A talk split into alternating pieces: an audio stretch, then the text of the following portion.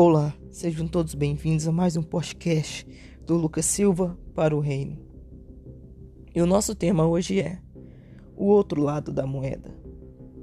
Alguns dias atrás eu estava lendo uma passagem que está lá em Mateus 22, do 20 ao 21, que diz que na época de Jesus havia alguns homens que queriam testá-lo para tentar fazer com que ele tropeçasse em suas próprias palavras então eles perguntaram o seguinte para Jesus: se era certo pagarmos tributos. E logo em seguida Jesus perguntou para eles sobre de quem era a figura gravada naquela moeda. E eles responderam: de César. E logo Jesus retrucou: Dê a César o que é de César e dê a Deus o que é de Deus. A questão é: o que é de Deus? A resposta para tudo isso é bem simples, pois tudo é de Deus.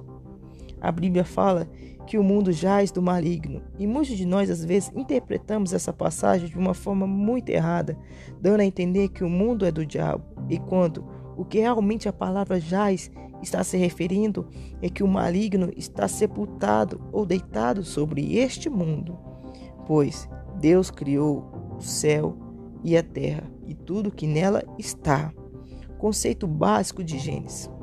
O que deturpou o mundo não foi Satanás, foi a desobediência do próprio homem, que entregou de bandeja o que Deus tinha nos dado. E logo, e milhares de anos depois, Jesus recuperou o que tínhamos entregado a Satanás, através de sua vida, morte e ressurreição, dando a nós o direito de sermos filhos de Deus. E o próximo conceito é: tudo me é lícito, mas nem tudo me convém. Tudo não é lícito porque simplesmente a gente não é robôs para sermos controlados. Deus nos deu total autonomia de ir e vir, de fazer e não fazer. O conceito de bom e mal e de certo e errado é culpa nossa também, pois, segundo a Bíblia, o fruto do conhecimento do bem e do mal não deveria ser consumido pelo homem, pois agora entendemos a diferença de dever e poder. Se você ler Gênesis 2, em qualquer versão bíblica você poderá ver que as ordenanças de Deus era que o homem poderia comer livremente da árvore da vida, mas que da árvore do conhecimento do bem e do mal, entre aspas, não comereis. Deus não falou que eles não poderiam comer. Foi mais um aviso do que uma restrição de poder. Vamos comparar isso com um lote baldio que tem um informativo de cão bravo e que não é permitida a entrada por questão de segurança. Mas uma pessoa poderia ignorar esse aviso e entrar, certo? Da mesma forma foi com Adão e Eva.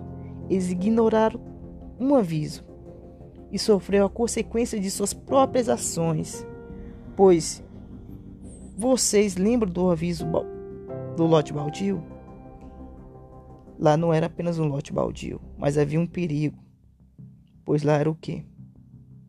Um lote baldio com cães bravos. E assim encerramos mais um podcast. Espero que vocês tenham gostado e compartilhe aí, gente, com, com, com seus amigos, com sua família. E segue a gente aí, tá bom? Tchau, juntos pelo reino.